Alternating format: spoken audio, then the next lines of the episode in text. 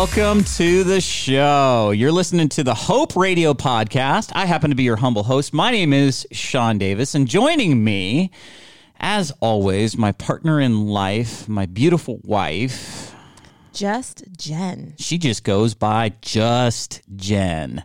So thank you for uh, joining us today, and we are super, super excited. Excited. Yes. To um, share an interview that we're doing with a couple today, one of your friends. Yeah.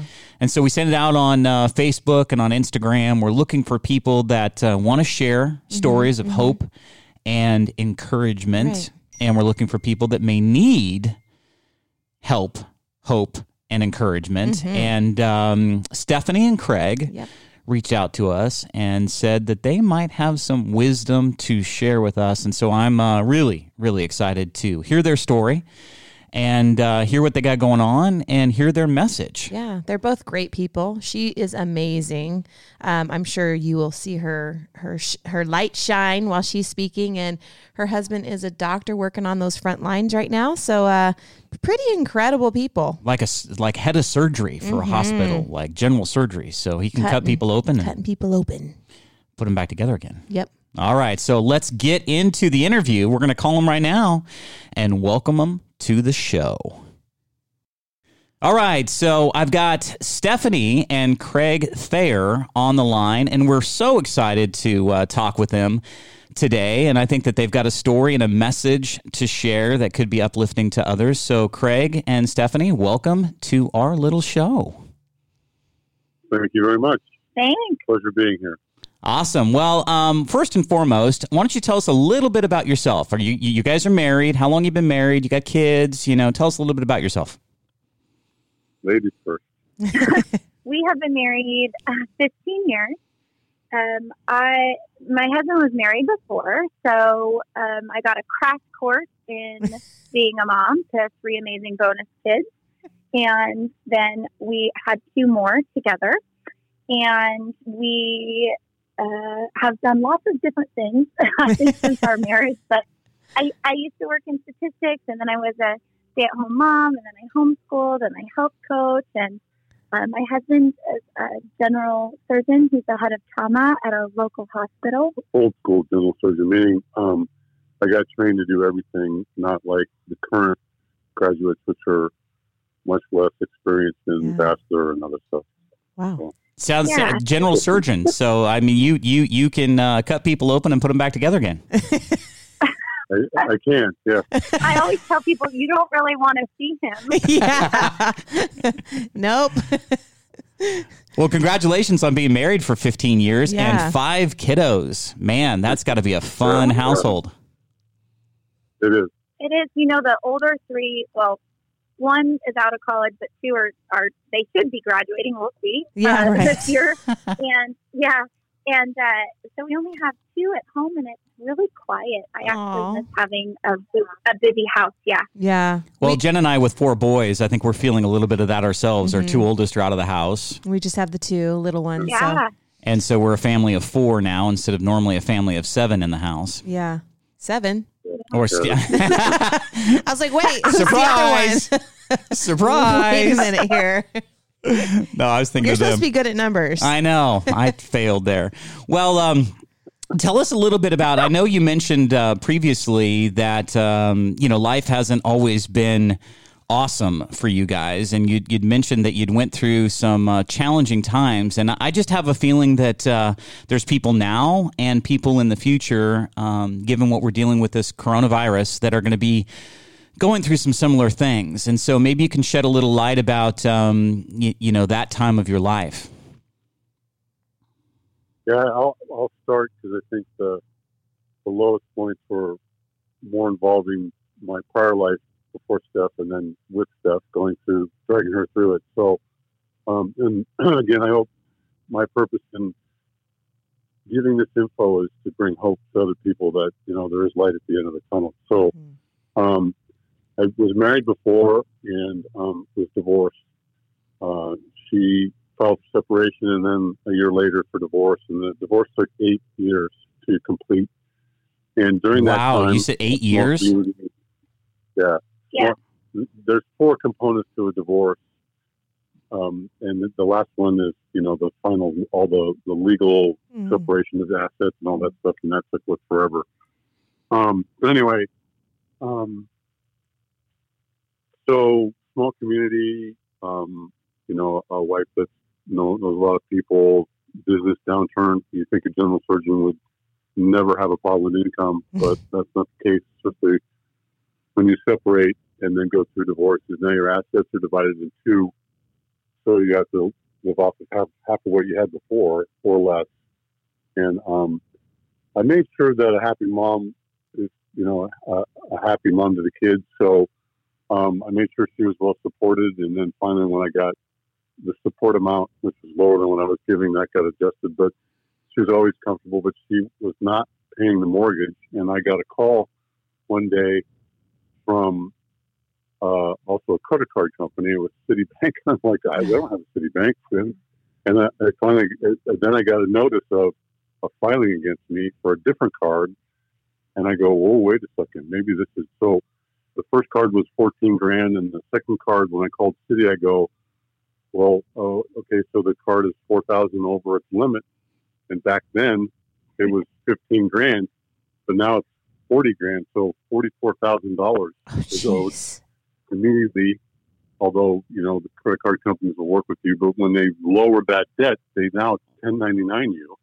So you got to pay taxes on the forgiven money. Yeah. So, so lower income coming in, you know, cash flow in, not there, maintaining overhead, supporting my ex-wife. And um, I, there were two years that I didn't file income taxes because I couldn't pay it, which actually worked out to my benefit, because if you don't follow, you're not on the radar screen, so they're not going to come after you. Don't take this. Don't take that advice. Good Steph, to know. Duly noted. Steph, Steph, write that down. Steph has no idea about this at this point, but then she, she catches on and sees these income things. And I mean, thank God for her, because she just brought me through depths that the yeah. kids, the battle over visitation, mm-hmm. was horrible. Um, you know, it finally took one of my kids to, to say, hey, you know, we're all lying. Because you, you meet with this M F T, uh, the counselor, and, and they go through and they, they determine. And part of part of what was the problem was I was a surgeon, and I had initially no significant other, so I had no way of watching them at that age. Yeah. Because there's no one that could say, I was on call. So I, so I want to speak into this a little bit. So um, I... I, I, we have an age gap. I'm younger than Craig by quite a bit. Mm-hmm. And I never thought I would marry someone who had been married before or had children. I had, you know, the perfect credit score, very type A. And so as I, as I get to know this lovely man, all these things are kind of upside down. And then I realized, wow, you know, he does not have a perfect credit score. Um, and it was circumstantial. Life, there is so much that you can't control in life. You know, he yeah. and his wife said, um, that you can't, he, we always call marriage a dance. If one person sits, there's nothing you can do about it. Right. And, yeah. and it was, it was both of them. I'm not putting blame on her at all, but you find yourself in this situation. You don't get married thinking you're going to get divorced. Right. So one of the things that has come out of this mess, because they were in court for such a long time and it took so much money, is that we have been able to pour into other people. Craig has sat with people that are considering divorce and really talked with them. Do you understand what this means, what that looks like for your children? I I never thought I would use being a stepmom to help people. We don't we, we say bonus. We don't really say step in our mm-hmm. family, because they're my children too. But of course, I'm not replacing their mom. But there, it's very hard. It's very common now in society to have these blended families, and it can be really complex. And uh, so I, I just love how God will use our messes mm-hmm. to bless other people. Mm-hmm. Yeah, so true.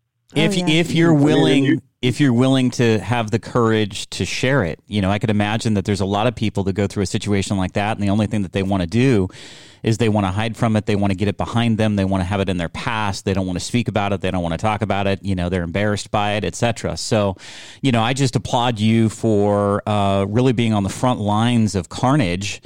and um, being willing to, you know, share with other people to, you know, impact them in a way that makes them really stop and think if this is the, the direction they want to head in. Oh, yeah. Yeah, it, it, it's a big change, and I think the kids are the biggest thing. I remember my ex not wanting me to come to my oldest daughter's cross-country run, and so I hid behind a portable building at the school and saw her go by and waved. She knew I was there, but um, otherwise she would have created a scene. Yeah, it was it was ugly. It breaks and my you don't heart. Always realize it. I mean, it's like your yeah. your brain. There's a subconscious level to all this stuff. And I mean, I was doing the Dave Ramsey thing where I'm paying the essentials, you know, water, P G and E, whatever. Turns out I didn't pay one of the P G and E. So I walk into my place and it's cold. And I'm like, what? What's going on? And the power was cut off because I hadn't paid the bill. Like you just, yeah, your brain checks out. Yeah. Well, and one of the beauties of this is you, you've now been divorced twenty years and we all have a good relationship. Uh, Our, uh, we even have a granddaughter who's too, she's such a blessing. Mm-hmm. And um, we actually, through all this, we haven't talked about all of our myths yet, but we've been so blessed from all these things that we've been through that we were actually able to purchase a house four blocks from Craig's ex-wife for our daughter to live in. She's a single mother. And so they walk back and forth to each other's home every single day. Uh, so there's a lot of beauty that can come from the mess. It, but you're right. If you're willing to embrace it, yeah. So let so let me ask you, at, at the at the time where things seemed um, maybe the bleakest for you, um, tell us tell us what that you know where you were in this process. Were you together with Stephanie at this time? Where I mean, Stephanie, when did you come along in the process of uh, Craig's divorce? So they had been legally separated for two years when we met. And we got serious pretty quick. We got married a year and a half into dating. Um, and, you know, what I will say, there's so much you don't realize going into a marriage, the, the things that you think are important that you pick in a person. And as you go through life, you realize all of these other qualities are very important too. And one of the very fortunate things is that I have an amazing husband. Mm-hmm. So we learned that we were being stripped of all these things that really matter to society: money, comfort, loss of control, which is very hard for me. But we still had a great relationship. And so we enjoyed our time together. I would, I'd go in the shower and I would cry and get it out because I didn't want the kids to see how upset I was or stressed, right? Yeah. But I think a lot of it is um, how, how you react to one another, because I know Mar- um, the number one fight in marriage is money. Mm-hmm. And if we start fighting with each other, we're not going to be any good to anything, yeah, right? Yeah. Yeah. You get, you got to, you got to tackle it together. You got to, I think that one of the big things is getting everything out on the table, mm-hmm. and communication, communication yeah. from the perspective that you got to get it out and, and talk about it. But I, I think you're right. You know, Jen and I went through something similar ourselves, and, um, you know, pretty much everything that society would imagine or think is important to you, we got stripped of. And I even at one point thought I was going to lose my wife. You know, I was drinking, I was going through um, yeah. like a seven hundred fifty milliliter bottle of vodka every two days. Like I was, I was not in my right headspace. And um, so at that particular time, you know, I just, I just felt the weight of the world. This was in two thousand eight and two thousand nine. So as a former financial advisor at that time, um, I mean, everything, oh, yeah. when the, when the stock market fell, it's like Chicken Little, the sky's fallen. Nobody wanted to invest money. Nobody wanted to make any moves. Nobody trusted anybody. And so virtually overnight, uh, my business uh, dried up. And, um, you know, I just I just sat there and, and said, we're going to lose everything. And yeah. I think the as a man, as as as somebody that's uh, supposed to be, you know, I'm old school. Like I want to be the provider. I want to be the I want to be the figurehead. I want, you know, like the, the support comes from me kind of thing. And so I felt like I had failed, yeah, yeah. and I felt like, um, you know, like how in the world am I going to get out of this? And to speak to your point, I'm intimately aware of what you can do and not do with the I R S. I went, I went like five years without paying them, kid you not. And, you know, like I, I got to a point where we had, um, you know, I want to say like five hundred grand worth of back taxes that I owed yeah, that I could not, lot. I could not pay. And so, you know, and the I R S, um, you know, they don't, when they finally get your attention, when you finally show up on the radar, they don't mess around, sure. you know, confiscate yeah. your money out of your no. bank account kind of thing, you know, like yeah. there was one point where Jennifer sure. and I were carrying around like forty grand in a bag because it was the last forty grand I had to my name and I didn't want them to confiscate yeah. it, you know? And so like, I mean, I I felt like I was part, you know, hoodlum and part like, you know, like, yeah. I don't know. But like you go through a, a lot of gangster. stuff. And so, uh, yeah, gangster. There you go. Little gangster. And yeah, like I'm just hoping somebody doesn't, you know, think I'm, yeah. you know, a well, drug carteller. Time as well, we had four small well, children. Well, yeah. So that was a struggle in itself. You know, like we're trying to manage yeah. everything and we have these four babies. So it was. You, you it got was you got a house that you're trying not yeah. to lose. You you know you're contemplating what are the options, yeah. and and at that time you know it, bankruptcy didn't even solve my problem with the I R S, so it just really yeah, no, felt that's right. very overwhelming. Yeah, you know, and um, I I I can hear that you can speak to that as well. yes.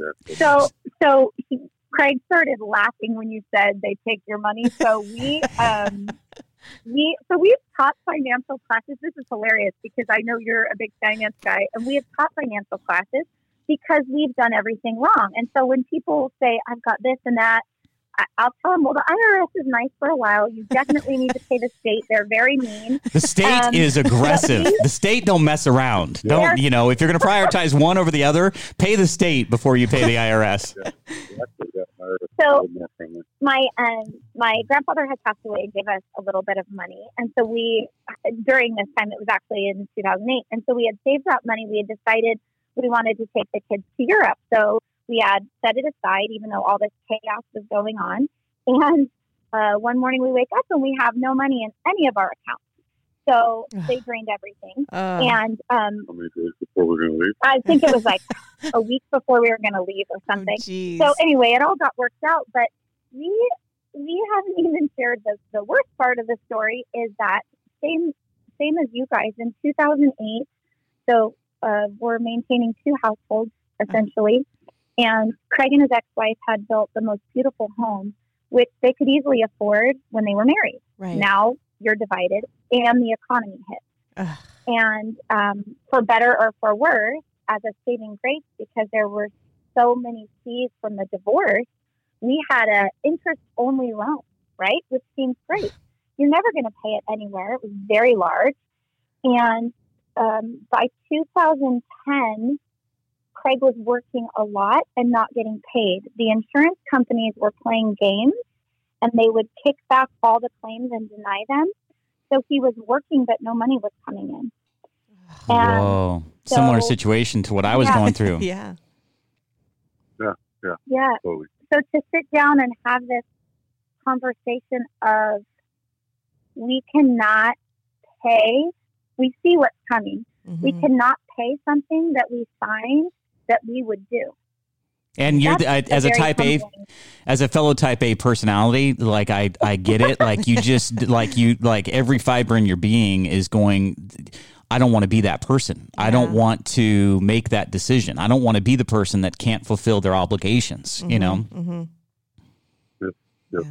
Never. And so we had a conscious decision of, okay, we need to walk away from this home. And you know, the bank didn't want to work with us, nothing. Yeah, we tried to refinance, and they, they then, then they said no mm-hmm. for a lower interest rate. And then we said, okay, can we do the the um, the reduction thing? So then they do the game of, you know, they want you to pay three months of both uh, principal interest and, and then the insurance and the taxes. And then then they and they hide the money. They don't. They, she would. That's very compulsive about checking to see when it gets deposited to the account, and they just they wouldn't deposit it. They want to make it look like we're failing. And then um, they did a fourth month, which is unusual. And then they said, "Oh no, you're denied. You can't be part of the Obama whatever plan it was." So, so we just the only option then was the short sale. So that's what we ended up doing. Wow. Well, and sort of like what you guys are speaking of, you had you had four little kids, right? Mm-hmm, so we mm-hmm. had. five little kids in the house. So we had a high schooler, what, yeah. junior high, elementary, and two babies. And one of the things that we did when we sat down and we knew we were going down, we decided um, we had become very involved in our church because of our oldest daughter, mm-hmm. actually her youth group. And um, we decided we were going to double our tithe. So we would, had always given ten percent. We were going to give twenty percent of our income that was coming in because we essentially didn't have a rent or mortgage. We mm-hmm. were just stopping. And it pretty much immediately changed our view on money. Yeah. Wow. And it didn't get better. It's not like, it's not like things got easier. Yeah. Right? We just yeah, kind of gave it to faith and said, "Hey, look, mm-hmm. we're we're in with in with you, God," and um, and it came back. You know, it did. So we ended up. Yeah, go ahead. No, I was just going to say, you know, I, I I went through something myself at the time. You, you know, I I like to call myself now, back then, a Christian atheist. You know, I'd always believed in God ever since yeah. being a little kid. I'd I'd gone to church, et cetera. But at you know, two thousand eight, two thousand nine, there was not a lot about my life that was living in a godly way at that time. You know, just because of um, all the pressure and the alcohol and everything else I had going on, and so I had to.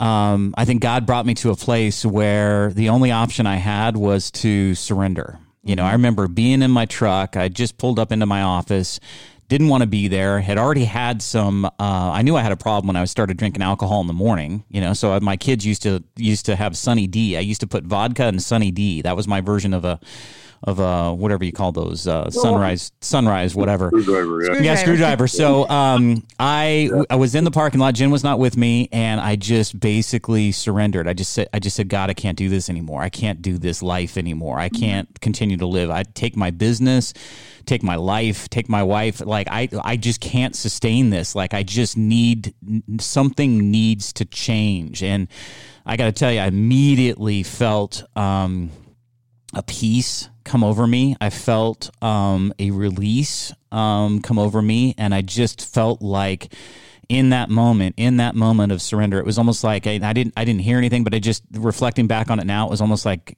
God said, "Okay, I got you. Now I got you right where I needed you.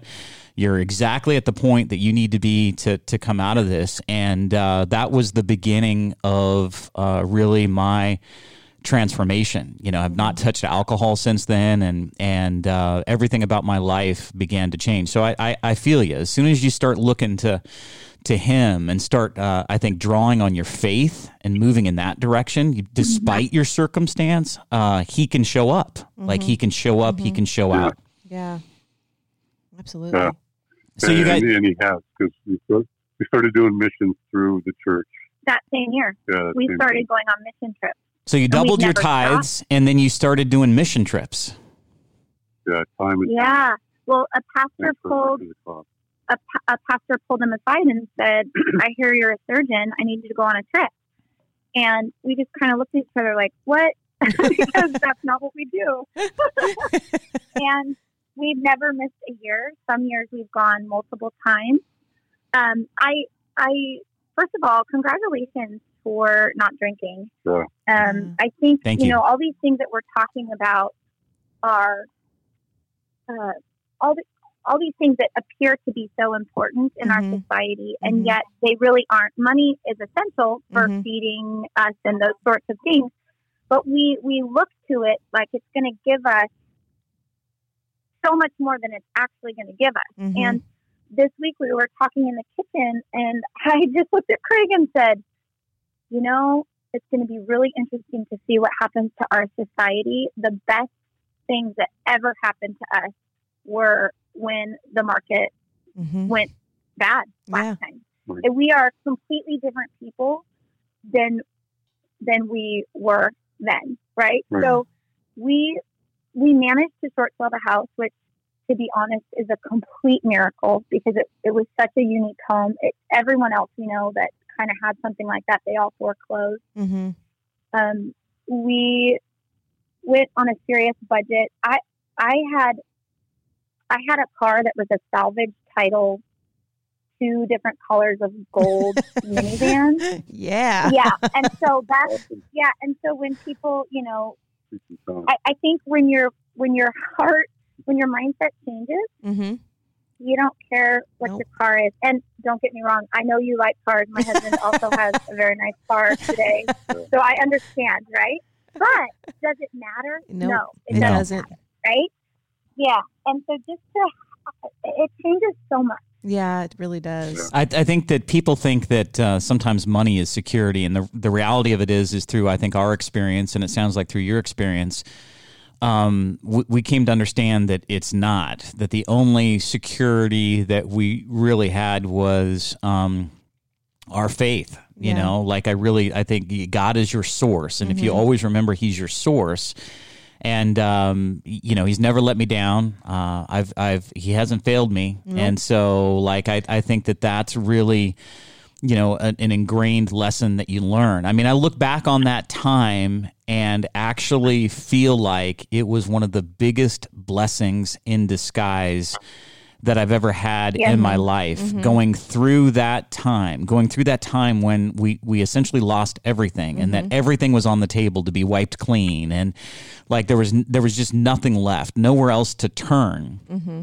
That was a blessing, you know, because I think you know, we, we came out of it, um, y- you know, with unbelievable favor after that. And I really feel like that was yeah. God-given yeah. favor. And it sounds like you guys turned the corner and uh, came out um, better than before. So why don't you speak to a little bit of that? Tell us a bit, little bit about what, what changed, maybe how long it took to start to change, and then where you guys are now.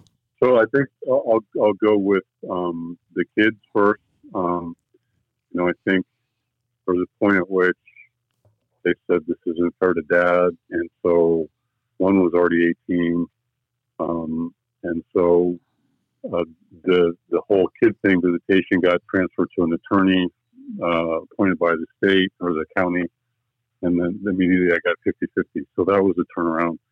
And then we actually had um, co-parenting uh, counseling, which I think helped get yeah. a lot of the anger from my ex out. Mm-hmm. Um, And then eventually that's just evolved. I mean, we've had birthdays and graduation parties, and they have a Fournet oven in their backyard, and, and myself and one of my best friends, and through it, our thirteen-year-old would help make the pizzas in there with Jim, her fiancé. So mm-hmm.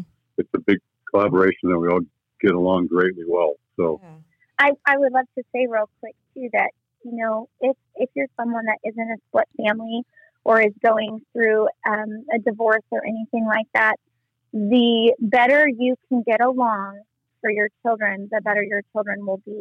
You you can create a very rough road or a very kind road for them. Yeah. And uh, I, I've seen it done very beautifully. And it's hard because you have to be more mature mm-hmm, sometimes. Mm-hmm. And we don't want to do that. I love yeah, that. That's, that's, I think that's my, yeah. my next would be Seth. So um, I think hardest job in the world being a mom. I think you can exponentially increase that by being a stepmom, because mm-hmm. not only are you kind of a mom, but you're not kind of a mom. You're a friend, which is an advantage, but but you get treated brutally because you're going to go home to mom for mm-hmm. a period of time, and it changes the kid's mindset. And then they come back and they feel guilty if they're being friendly with the enemy, so yeah. to speak. So it's a hard situation for them. Um, and it, I mean, you have to be incredibly patient and just understand mm-hmm. I think my dad taught me to be an empath and put myself in other people's shoes.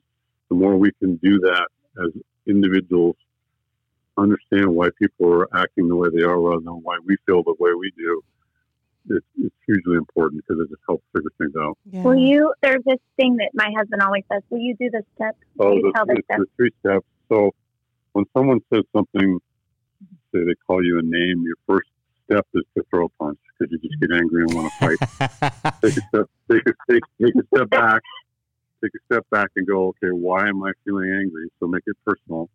And then the third step back is put yourself in their shoes. Where are they coming from? Did someone just die today and you don't know it? Or they get a car accident? Something in their life is occurring. They're going through a divorce or they've got some other problem with something. So you put yourself in their shoes and try to figure out why did they do that? Mm-hmm. What was it that made them? That's that's what my dad taught me. That's great information. That's that's a really yeah. good advice, and I think and, I think and actually my. No, go ahead. No, I was just going to say, you know, it's. It, I think the older I get, the the less I'm susceptible to just immediately react. I yeah. think that's I think that's maturity. I think mm-hmm. it's wisdom. Mm-hmm. But I, th- I think you're right. Like you, I think you have to have enough experiences to recognize that, you know, every time you've acted that way, it's not necessarily turned out the right way before you desire to change how you react. Mm-hmm. And then mm-hmm. to take that pause to recognize that somebody may be going through something, you know, and I think if you've gone through something yourself, yeah, you know, like what we've been through, it makes you much more empathetic to understand that maybe somebody else is going through that. Exactly. And it's, it's not about you. It's not, yeah, it's not, it's not always about you. Yeah. You know, it's, it's, it's maybe about them. And yeah. so to, to recognize that it's a very mature mm-hmm. response. Uh, that's, that's good advice. That's yeah. a good perspective. I like that. Yeah. I think I've, I've, I've always said this, and now I, I've realized, you know what? I haven't been giving my mom credit because unfortunately she was the one that I would do either, you know, little subtle things like facial expressions, rolling your eyes, um, you know, doing something that yeah. clearly would piss her off. I mean, she's Irish, so she's an Irish born Irish, Irish Catholic, so she could wing a good ashtray. That's me, um, Irish yeah. Italian Catholic, right no, here. Malcolm Gladwell has this, yeah. Oh, yeah. You are? Yeah, I, I, I'm, yeah. I got a little feisty yeah. in me. Oh, so, fiery. Yeah. yeah. She got a lot. That's natural. That goes back a thousand years. yeah. There's another Malcolm Gladwell study that, that proves that. Uh, so I want to talk to the finance piece a little bit because yeah. what happened, we short sold the house um, in the middle of two thousand eleven, and we had a family member that actually helped us purchase the home that we're in now, way under our means, right? Mm-hmm. And then we put it in our name within two years. Um, we, it was definitely a, a dark season for probably another year after that. It was very tight financially, you know, still supporting two houses and all of that. But what happened after the, the number of opportunities business-wise for both of us that opened, we are, it has multiplied. The blessings have multiplied so much. Yeah. Um, and our giving has continued. Our time giving has continued.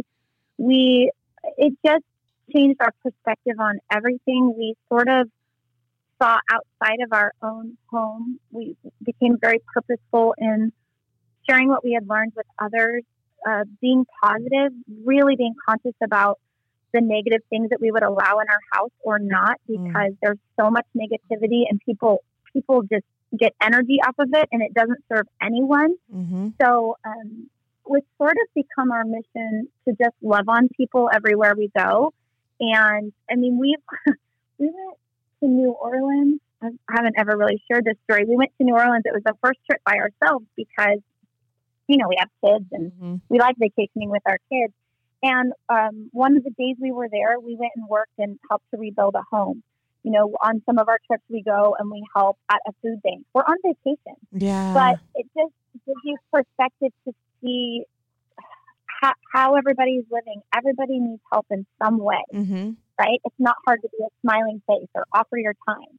Oh gosh, exactly. It's that so is easy. such, such an inspirational mm-hmm. story. I, I mean, I have not thought about donating my time to a food bank on vacation, but I love that idea. Yeah. That's, that's such a give back to people thing to do. Yeah. It's great. And yeah, I think it was, we're, we're, we're left with all the, the small parts of the drywall that had to be cut to exactly. So I guess leave that to a surgeon, right? That's a good we thing. We had the worst job in this house, and, and we had a great day. That is that is awesome. I want to speak to something else though that you said. I think about uh, positivity, and and it um, you know it, it it's something that I've really kind of come into being much more aware of and internalizing in the last couple of years. And um, God, I, I just had this conversation with my son and. He's twenty-three, my oldest, and um, I could not believe he already understands this this this idea that words matter. What you say to yourself, how you say things to yourself, what you think about yourself, what you say to others, what you say in in uh, by yourself. Like when when you send it out there, like if you send out nothing but positivity and optimism. I, I truly believe that comes back mm-hmm. to you. But if you send out, you know, negativity and despair and, and, and feelings of being distraught and upset and anxious, then I feel like that comes back yeah. to you as well. So that's part of the reason that um, I'm doing the podcast is to just share words do matter. You know, you can uplift people with just the smallest exchange of words, or you can beat people down mm-hmm. with the smallest exchange of, of words. Yeah, so very powerful. Why not be that light? Why mm-hmm. not be that positivity? Yeah. You know, would you agree? Yeah. Yeah. yeah, I totally agree. And I think um, that's one of the issues of society today, which is that we get so much negativity that we don't even really think about it from the media. So whether it's Fox, C N N, any of these, have their own spin, right? So, or, I mean, they sensationalize everything. So they're they're looking for a, a bus full of two-year-olds that crash and what's the death rate. I mean, they they, they want that because mm-hmm. it, it draws people in. And you don't realize how negative. And I'm going through a book called Blink, and Malcolm Gladwell wrote this. Mm-hmm. Uh, it's about I have our that subconscious, book. And it's things we sense life. So we, we choose things without even knowing it. There's a tennis pro that can almost ninety-eight percent of the time from something he can't even tell why, uh, can tell if they're going to double fault on a serve in tennis, any pro. And and the study that, that he cites, uh, there were forty in each group, same age, same sex. Uh, they were all uh, a race of black. And they took two separate surveys to begin this test. And one survey had, like, what nationality are you or what race are you, and some negative connotated things that are about the black culture. Mm-hmm. And the other one didn't have that. And then they took a trivia test. And the ones that had the black negativity test, um, and they didn't realize that, that, that the tests were, or the questioners were different, mm-hmm. scored in the low forties percent for getting the questions correct. And the ones that didn't have that were fifty-five percent. So there was a significant standard deviation difference between those two groups. And it was all about going into a test where you feel negative and, and the cultural connotation of, of what being black in America can be, uh, which shouldn't be that way. Mm-hmm. Um, and so we have negativity we don't even realize yeah. is affecting the way we behave. Oh, yeah. That, think. It's, uh, yeah. Yeah. I th- I think, uh, you know, the longer that you're around and the, and the more you've been through, the more you start to reflect that you do have the power to create change yourself. And I think part of that is really kind of internalizing uh, your own self-worth. You mm-hmm. know, like I going through what we went through, we ended up filing for bankruptcy in two thousand nine. And, you know, I, as a financial advisor, and, you know, like, how do you process that? I mean, here, here I am a financial advisor. The only thing that was consolation to me at the time was G M also went bankrupt that same year. So I'm like, okay, maybe I'm, I'm, I'm in good company here, samesies. But yeah, samesies. But, um, I think, uh, for me, uh, the, one of the biggest things that I, that I did was I never let it define me. I never, I never internalized it as this means I'm a failure. Mm-hmm. Yeah, I made some decisions that I would have changed and, and done differently. And y- yeah, there's a lot I probably could have done in the preceding ten years to prevent myself from being in that same situation, which I think we all can speak to that in our lives. We're not perfect and, and we learn as we go. But um, I think the biggest thing is that for people that may be experiencing a challenge right now and or um, in, in the near future is to, to not let it define you. It yeah. does not... Doesn't. define you. It, it it it's it's a moment in time. This is but a season, and mm-hmm. the good news is there's another season that will come. You know, and so I think that that's that's a message that uh, I hope people hear through yeah. you and and through us as well. You you guys went through a season, but it didn't stay that way. Right, right, right. And actually, the definition that it gave was something completely different to us. It it it it was. So influential and so important that it happened to us. And actually, we didn't share this, but the home that he had built with his ex-wife, he had a massive amount of family inheritance that went into it. Craig's mm. parents passed when he was young, and he kept his family home for a long time. And this building of a home was a dream they had had. And so he put so much personal money into it, and all of that was lost, uh, right? Yeah. Um, and So he would have, I don't think he would have ever walked away from that home because it had sentimental value right, to him. Right. And so the way it laid out, what, what ended up happening because of that was we, the home we have now, we have a beautiful home. It's mm-hmm. a very nice home, nicer than most people's, but it's so below our means that what we were able to do with that money, it has been so significant. Mm-hmm. where if we would have today, we could afford that house very easily, which is the irony. And neither one of us wants that house now, right? But, but how it you happens. Have to go through yeah. it. Yeah, you have to go through it to understand it. Yep. And um, yeah. I think I think you know you not only have to go through it, but you have to.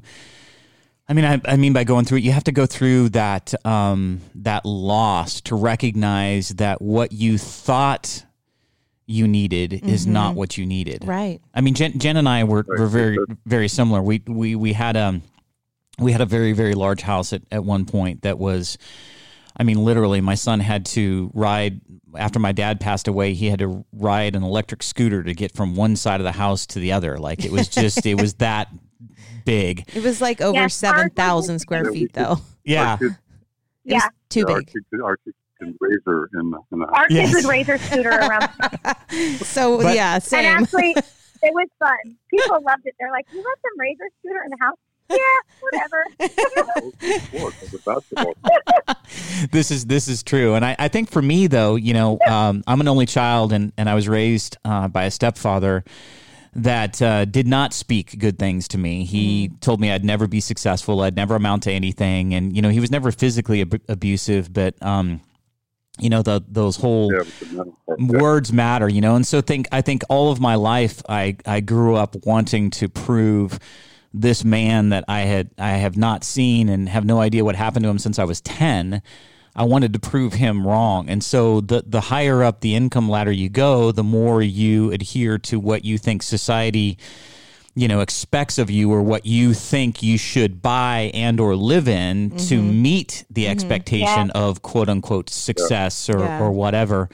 But, you know, I think, um, you know, getting there, I, I, I did find myself in a situation where I just, it didn't, it didn't fill the hole, no, whatever, whatever was in me at that time that was driving this, it wasn't going to be things, you know, it wasn't going to be a car. It wasn't going to be a house. It wasn't going to be, you know, things. And, and, and those were, those were, I still was feeling somehow empty. And I think that that's where, um, going through this process, Jen and I are both the same. You know, we live in a house that's, that's smaller than what we could afford. And, um, I just think that's a it's conscious, easier to clean though. Yeah. Much easier. and, uh, and we can't razor in it. So true. You know, but I think, I think you have to go through that to come out the other side to really kind of own the fact that security doesn't come from things. Success is not defined by things. You know, your ability to influence and, and change the world has nothing to do with how much money you have. It has to do with your heart. It has mm-hmm. to do with your perseverance. It has to do with your faith. You know, that that's that's yeah. the stuff I learned. Yeah. Yeah, absolutely. Well, and you made me think of also, um, you know, our, that home... It, It was actually embarrassing to have people over sometimes because it would change the way that they treated you. Yep. And I, yeah, and I, so I always giggle now when friends say, oh, we're going to buy such and such. And I just say, be careful what you ask for because it may not be what you think. Mm-hmm. And I, it, it just reminds me how important it is to have just a few close, good friends mm-hmm. who you know if you call up, they're going to give you wise advice. Mm-hmm. They're going to give you godly advice because most of what's going to come from general society is not really what's best for us. And yeah. if you have a lot of things, that's great. Go enjoy it. That's okay. But is that where your heart is? Mm-hmm. You know? Yeah. And and it's very easy to become competitive. And that does not serve anyone. No. no. We we went through that. Yeah. We went through that when stage we were first too. married. Yeah. Yeah. yeah. It just is like, it was natural yeah. to be yeah. like that. So what's what's Sorry, the best? Jen, what what'd you say? I it, I just said it was just natural. I, yeah, it was just. I mean, you just felt like you yeah. always had to compete with the Joneses. Oh, I yeah. think, and and then yeah. I think that that was yeah. friends that I had, and I and I will tell you back in oh eight oh nine, you know, when I went through through that uh, that challenge, um, I essentially you got rid of a lot of friends yeah. at that time. I mean, I literally cleaned. House because I I had stopped drinking and I had quite a few friends that I knew were not going to follow my path yeah. of stopping drinking. And so like we literally had to kind of retreat. And I think we're at a situation where, where you're right. We've got a handful of people that uh, love us no matter what, mm-hmm. will support mm-hmm. us no matter what. Yeah. um, would never judge us. And I don't, I don't, we didn't have that at no, that time. We no. did not have, um, we have more of, we have fewer friends now, but mm-hmm. we have more of those types of people in our life. Right. And I feel like we're en- enriched substantially by quality that. Quality over quantity. I tell my kids that all the time. We're very, we're very similar too. And you know, most of our closest friends have come from either random small groups where they just showed up and we didn't know them. Yeah. Or mission trips. Yep. Yep. Mission trips. Talk about those mission trips. I just saw you guys went on one. Yeah. You did a bunch of you surgeries know, or something. Uh, I was like, oh my gosh, this is amazing. And the, so, the ironic story is like we had just gotten back from Mexico and Sean had hernia surgery. So it was just like, it all like, it was like, whoa. Yeah. Hey, yeah. I've, I've had so, some of the best care down in Mexico. I, I got to tell you, the, the the care down there, you know, I'm able to, I got, I went in and had that surgery. So I had a stomach hernia and uh, had the surgery on it. Yeah. And the anesthesia, the surgery, the hospital stay, all that kind of stuff. It was like twenty-five hundred bucks. That's what it cost me. And yeah. some of the best wow. care I've ever, ever had. They're amazing there. I, I mean, I can't speak highly enough of them. It's awesome. But yeah, so tell yeah, tell yeah, us uh, tell us what you guys did. You go first, ladies first. Oh, okay. So we've been going now oh, twelve, twelve trips, I think. So wow. eleven years. Uh, two thousand ten was the first year we went. We've gone to Honduras every single year. Well, some years I've missed because we had little, so mm-hmm. I go every other year. Um, and then when our youngest was seven, we started taking our kids with us, and people told us we were crazy. It's not safe. Mm. Don't do this. Uh, we've also gone to Haiti after the earthquake and mm. cholera broke out. So we actually, we started a nonprofit that puts in clean water in third world countries. And it came out of that. Um, I heard you say earlier, Sean, that you feel like um, God had been trying to work on something mm-hmm. with you for a while and you kind of weren't listening. The, the, the nonprofit is one of those things that eventually it, it, the right people showed up to help make it happen. Yeah. But what these trips, um, you know, originally we went to serve, and we do. We work really hard, mm-hmm. but you get so much out of it personally. Um, the the reminder of what really matters, I just feel like I need it for my soul every year. Yeah. And our children, we we travel a lot. We're mm-hmm. very fortunate. Mm-hmm. Travel is education. So last year, our thirteen-year-old, At, at bedtime, basically, was almost in tears, and he's not an emotional person, uh-huh. and said, "This is my favorite thing we do, Mom. I love Aww. That we get to help people."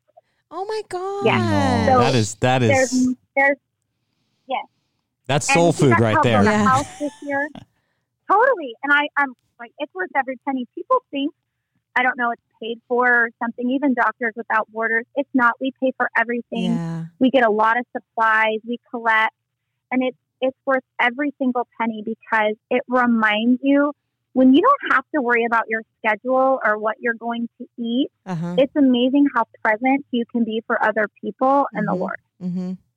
I believe yeah. that. I you believe that. Your your surgeries, babe. Yeah. Um, yeah. So the most most recent trip, we always leave in the middle of the night, and then we land in Houston, and there's a layover. And I'm six foot five. I can't sleep on a plane if my life depended on it. I'm so five five. I, I can't sleep on one either. On call for, yeah, yeah. I tried going on being on call for like five days in a row where I'm totally exhausted, and maybe now I can fall asleep, but still not fall asleep and just yeah. get worse. And then, um, then you kind of arrive there at about ten-ish, and it takes an hour to get through their customs and whatever they're going to do to you.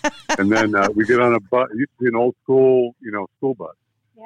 And we go four and a half hours to where we're going to stay for the week. Oh, wow. And usually that night we just eat and then pray and then mm-hmm. fall asleep. And it used to be we had the next day to set up.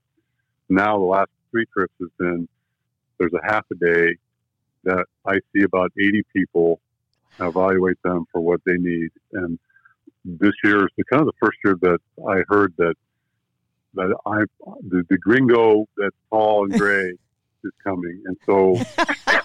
You're up, famous there. Turn, had, yeah, you kind of worry about that because if I had bad outcomes, I think they would shoot me. So, no, so they, they loved one of the things I found out on this trip. They said we were waiting for this team So they loved my husband, which just, you know, makes me so proud oh. because he pours his heart out into these yeah. people. Sorry. Oh, yeah, that's so making a difference. That's awesome. Some away. Yeah. yeah. We actually had to, for the first time, turn some people away. And then, um, but I ended up doing forty hernias and four gallbladders and then four other things. Lumps wow. And bumps. That is but, um, incredible. Yeah. So, and that's in four, four and a half days. So that's ten cases a day. You know, wow. You know, at a rate of ten. In the first gallbladder I did took three hours to do because I can't open. It's not, it's an outpatient surgery thing. So yeah. pressure's on one. It was, you know, it was a test. It was a test of fortitude. So I want to say really quickly, this is this just shows how things can multiply and duplicate. So we were asked to go, I think it was the second year this organization had started, and it was started by a max facial surgeon that lives in Pennsylvania. Uh-huh. He owns his own hospital. He does very well. He had a couple very high-end cars, and it wasn't fulfilling. And he said, you know what, let's sell these cars and let's start something. So he goes down there to this very rural area of Honduras. There's no, the closest hospital is actually in Guatemala, and it's a four-hour drive if you have a vehicle to get there. And so there's essentially no medical care. Mm. Well, he added a surgery center, and then it added on to having a delivery, like an O B delivery area. And then a little dental clinic was added on. And then the government said, okay, we'll staff and have medical people. And then our nonprofit put in clean water there for the clinic and the village. Wow. And then Bill Gates Foundation came in and they said, we want to build a resource area for these women to come before and after they have their babies so that they can be safe. And then somebody just still needs an ultrasound machine. So for the first time they have that. It's all these people are wow. bringing their different skills. And so yeah. in fifteen years, this community is incredibly blessed with whoever can show up and just offer their skills. And people that have no hard skills, I'm not medical, are absolutely used and get so much fulfillment from doing these types yeah. of trips. Yeah, I, I believe it. What is the what is the name of your nonprofit, by the way? Let's let's plug that. What did you? Oh, the Quenching Well. Say that again. Quenching. The the Quenching Well. So we put in, um, we we um, only work with Christian organizations, either outright or behind the scenes, that work with locals and know who is in need the most. Mm-hmm. We employ locals to put in the clean water and education. A lot of times it's restrooms, things like that. And we guarantee that they will be maintained. There are a lot of um, communities that put in water and then don't maintain them, and it actually does more harm to those mm. communities. Oh, yeah. But it, it really is the number one woman's right. If you care about women, um, young children mm-hmm. and women are going to the wells by themselves wherever they can, or the local water spigot, and it puts them at huge risk for being trafficked. It also prevents them from getting an education, and so they remain impoverished where the boys are allowed to go to school. So if we can get water, which we have the technology and the money, there's no reason we can't have clean water everywhere. Um, the number one killer of kids under five is parasites from mm-hmm. unclean water. That will be gone. Children can get education, and then we can focus on other things like food and hope um, mm. so that they can provide for themselves, right? Yeah. yeah. So, so I was just going to ask one question. So in, in the midst of all of the challenges that you went through some years back, two thousand ten, two thousand eleven, two thousand twelve, you know, uh, did you ever think that life would be such that in such a short period of time later that you would be forming a nonprofit, donating your time, helping people in need, finding clean water for, mm-hmm. you know, women and children and, and people in general? I mean, I just, I look at what has happened since you went through what you went through and just marvel at what you've been able to accomplish. Mm-hmm. It's incredible. Never, yeah, never. never. We, and I mean, I think we've always been nice people, but just selfish people. Mm-hmm. We're, we're naturally selfish, right? We are completely different people mm-hmm. than we were. Wow. That is awesome. That is a really, really yeah. awesome story. Yeah. So I have, so, I have a, the, go, go ahead. Okay. No, I just two, two things. One was our second trip, which was to Haiti a year after the earthquake. And so, um, God shows up in a very purposeful way. Mm-hmm. So that's the amazing thing I get out of all of these trips, whether it's a photo that you can't explain the light to, mm-hmm. or um, in Haiti, they had a schoolroom that was the cholera clinic. Because remember, the U N, one of the Asian U N troops brought in cholera, and the world was responding. And we were already there. And they were in the wrong place. They were in Port-au-Prince, and we were the northwest, closest, closer to Cuba. And that's where they were. They were piling in about two hundred to three hundred people a day. We assembled a gigantic army tent that repairs tanks and stuff as the people who could hydrate by mouth and take the antibiotics. And then the schoolroom was for I Vs and the antibiotics I V. Mm. And there were these less than one-year-olds that had sunken eyes. And it was awful. Uh. Don't cry. Hold on. He's crying differently. Yeah, I can't even anyway, imagine. Anyway, we had like three paramedics, a pediatrician. Uh, they couldn't get I Vs in, in, in these little kids. And mm. so I go to this table that's sitting there, and there's gloves, and there's alcohol preps, and there's all this stuff. And then I see this brown box, and I go, what? What is that? And it's a box of fourteen-gauge solid needles. Those like, are I don't know. The Navy veterinary stuff? To inject a horse in the rump with an antibiotic? Whoa. I don't know. But then it occurs to me, which is that little voice in your head, and we know who that is. Yep. Do an I O. It's an interoxys. We do it for trauma. We do it in kids that we can't get I Vs in. It's in the States, it's a little screw. It has a gun that you you drill this this uh, needle into their tibia, mm. and now you can give fluid to the bone marrow, right? So the first kid I did did not even move. And oh my God! I remember going through the front of the bone and then aspirating the marrow, and then that, that kid got that fluid and then had veins that the paramedics could put an I U D in. And so that was my calling on that trip because we didn't have anesthesia. I Whoa. Couldn't do any big surgeries of any kind. So that that was my calling. Wow. Yeah. He always shows up, right? God will yeah. always use you if you just let yourself be available. If you listen. So I'd like to I'd like right. to ask you both right now, just, um, you know, certainly somebody that's listening is feeling, you know, extremely anxious, um, maybe worried, maybe feeling despair, maybe feeling like they don't have hope. So I'd like each of you to, um, you know, just share the best wisdom that you can regarding, um, you know, the situation that you went through when you felt like that and what's on the other side. Let's let's see if we can't be encouraging. Um, I think, you know, the best thing you can do is find out what others' needs are and pray for them, because mm-hmm. if you get outside of yourself, it helps you. Mm-hmm. God already knows your worries. He already knows all of your prayers. And to take the time, just take time. It's okay to be upset. It's okay to be worried, mm-hmm. but realize that dwelling on that is not going to serve you at all. You know, yeah. I've said it, it's super type A.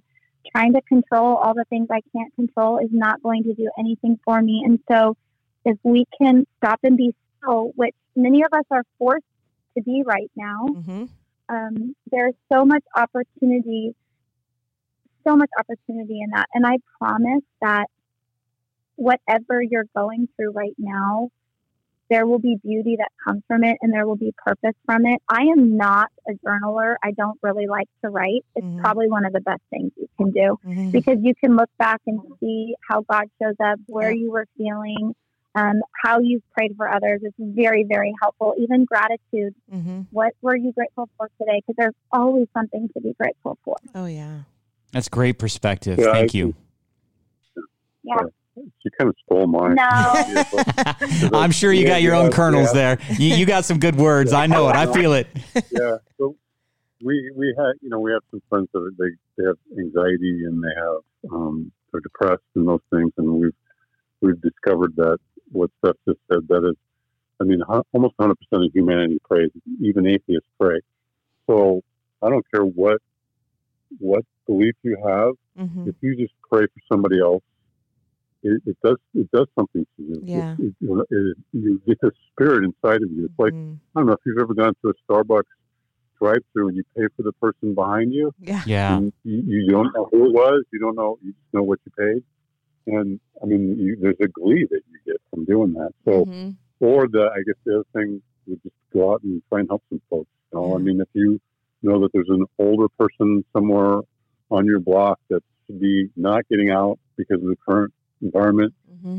and go knock on the door, stand six feet away and say, hey, can, you got food? Are you okay? Can I do something for you? Yeah. I mean, serving for other people fires up that Holy Spirit in your, in your, in your own presence and soul, man. So that's what I would recommend. That is, that is great know, advice. Yeah. And, and just understand that, especially if you're of faith, that, I mean, we're not of this world, you know, I mean, this is, we're going through and we're here to love our neighbor and to, to love God. So doing that, I think, will take your mind mm-hmm. completely out of where you are. I mean, I'm blessed every day because I go in and I see people on ventilators and they're fighting for their life. And by the, love, the grace of God, I'm not that person. Yeah. So every day I get a reality check on where I am. Well, and to be very candid, you know, we're not exempt or beyond this. My husband essentially on the front line, yeah. and this virus is picking up where we are, and so we have had to have some very serious conversations in mm-hmm. our home. And so we also have to be mindful of not allowing a fear-based um thing to take over, because we know what's true and what's not true, right? Yeah. Yes. Yeah. So you can't you can't have a spirit of fear. A spirit of fear is not from God, and so the reality of it, were it, you know, the enemy would like nothing more than to to have you fearful and feeling desperate and uncomfortable. And I think you just gotta you, you gotta put on your uh, your armor of God and, and move forward in what you're skilled and and in the gifts that He's given you, and and uh, serve people. And I I think that's what you're doing. And thank you, Craig, for. I mean, I I really do want to say, you know, that I, I that I understand. I hear the stories. I read the stories of people across the country being on the front lines, medical staff, you know, being, um, you know, in a, in situations where they don't have enough of the uh, protective gear and masks mm-hmm. and uh, other things that they need to to perform their jobs. And I just want to just say thank you for being on. You are the warriors on the front lines of this. And so without you, um, you know, we'd all be lost. But I, I, I know you'll say it's, you know, just your job, and, you know, it's it's the talents that you have, and, yep. and the gift and the schooling and that kind of stuff. But, you know, it still takes uh, it still takes a special person. It takes yeah, courage it really to, does. to go out there. I mean, this is an unseen enemy that is killing people throughout the world, and um you know I just can't thank you enough for for yeah. for being on the front lines of it. Yeah. Well, thank you thank you well thank you guys so much for thank your you. stories and your words of encouragement, mm-hmm. and you know um everything that you shared. I mean, I can't help but think that somebody that might listen to this can't feel, um, you know, uplifted yeah. and encouraged. I, I was kind of at a loss of words, just enjoying I this. I was like, "This you is... inspired me." Yeah, I mean, exactly. Like, I'm like sitting I here going, wow. "Okay." I said, "We got we got to start a nonprofit. We got to go serve people." I mean, right nobody now. can ever make me be quiet, but I was literally pretty you quiet. Were a, you were unusually quiet yeah, today. Aren't you proud of me? I am. I did good. No, you guys are awesome. Such an inspiration, both of you. And, you know, Steph, I follow you on Facebook, and so I see all the wonderful things you're doing, and, you know, the homeschooling, the working out, and it's just, it's incredible. I, I love happy, positive people, and you are definitely that shining light. So keep doing you. Well, thank you. And and homeschool's a whole nother subject. I mean, I never would have done that. And God is like, you're going to do this. I'm so, sending my kids you know, to your house. Okay, I'll take them. I love boys. Careful, we were working a Bunsen burner yesterday, so if you're okay, yeah. fire, then... we didn't blow up the house. Yeah. That's a good thing. I think Jen has already said that our kids have graduated. They're out yeah. of school right now, so they're, she, they're, she she's, she she is she. Yeah, they're done. They're like out of college. They're all Yale graduates. I think great. we should pay all teachers a million bucks. That's that's what I think. This this stuff is not easy yeah. to do. Yeah. So good job on doing yeah. that. Like, you're amazing. Like I said. Oh, thank you. Thank you. We appreciate you having us on. Yeah, oh, totally. Thank you so much. Well, Jen, I don't know about you, but I think I got a lot more than I bargained for out of that interview. That was awesome. I'm yeah. like, I'm filled with inspiration and hope talking to Stephanie and Craig. What what an awesome couple. I, I told you they'd be amazing. Um, I, I just feel so inspired. I think it was, like I said, the first time that I'm just like in awe of just listening to them. Yeah, like, what they're doing. I think yeah. I think the message of, you know, like if you're feeling hopeless, yeah. serving other people, recognizing the needs of others, mm-hmm. praying for others, and look what they've done. I mean, yeah. they went from really kind of financial, you know, catastrophe yeah. to a nonprofit charity doing mission mm-hmm. trips around the world, and you know, it, more financial success than they had ever before right. in their lives. I mean, it I think that's an inspiration. It definitely left me feeling like I need to do more, or I can do more, or I want to do more. Like I, I feel a little inadequate. Yeah, I just it honestly, like I can't even speak. It was just really, really inspiring, and just great people out there. And I, I know they're going to uplift and inspire our listeners as well, because they inspired me and you. Know you. What, agreed. You know what it makes me want? Hmm. I want to hear more stories like that. So if you're listening right now, if you've got somebody that you feel could be um, a great inspirational story, somebody that can share, that's mm-hmm. been through the fire and come out on the other side better and bigger than they ever were before, we want to hear that. And if you also know of anybody that um, maybe needs a little hope mm-hmm. in their life, maybe would like to talk with us and maybe get some encouragement right. and some support, we're, we're more than willing to do that as well. Reach out to us on Instagram at Hope Radio Podcast. Um, leave us a message or whatever you need to do. If you have a story, if you need some uplifting encouragement, um, we would definitely love talking to you. I mean, let's chat.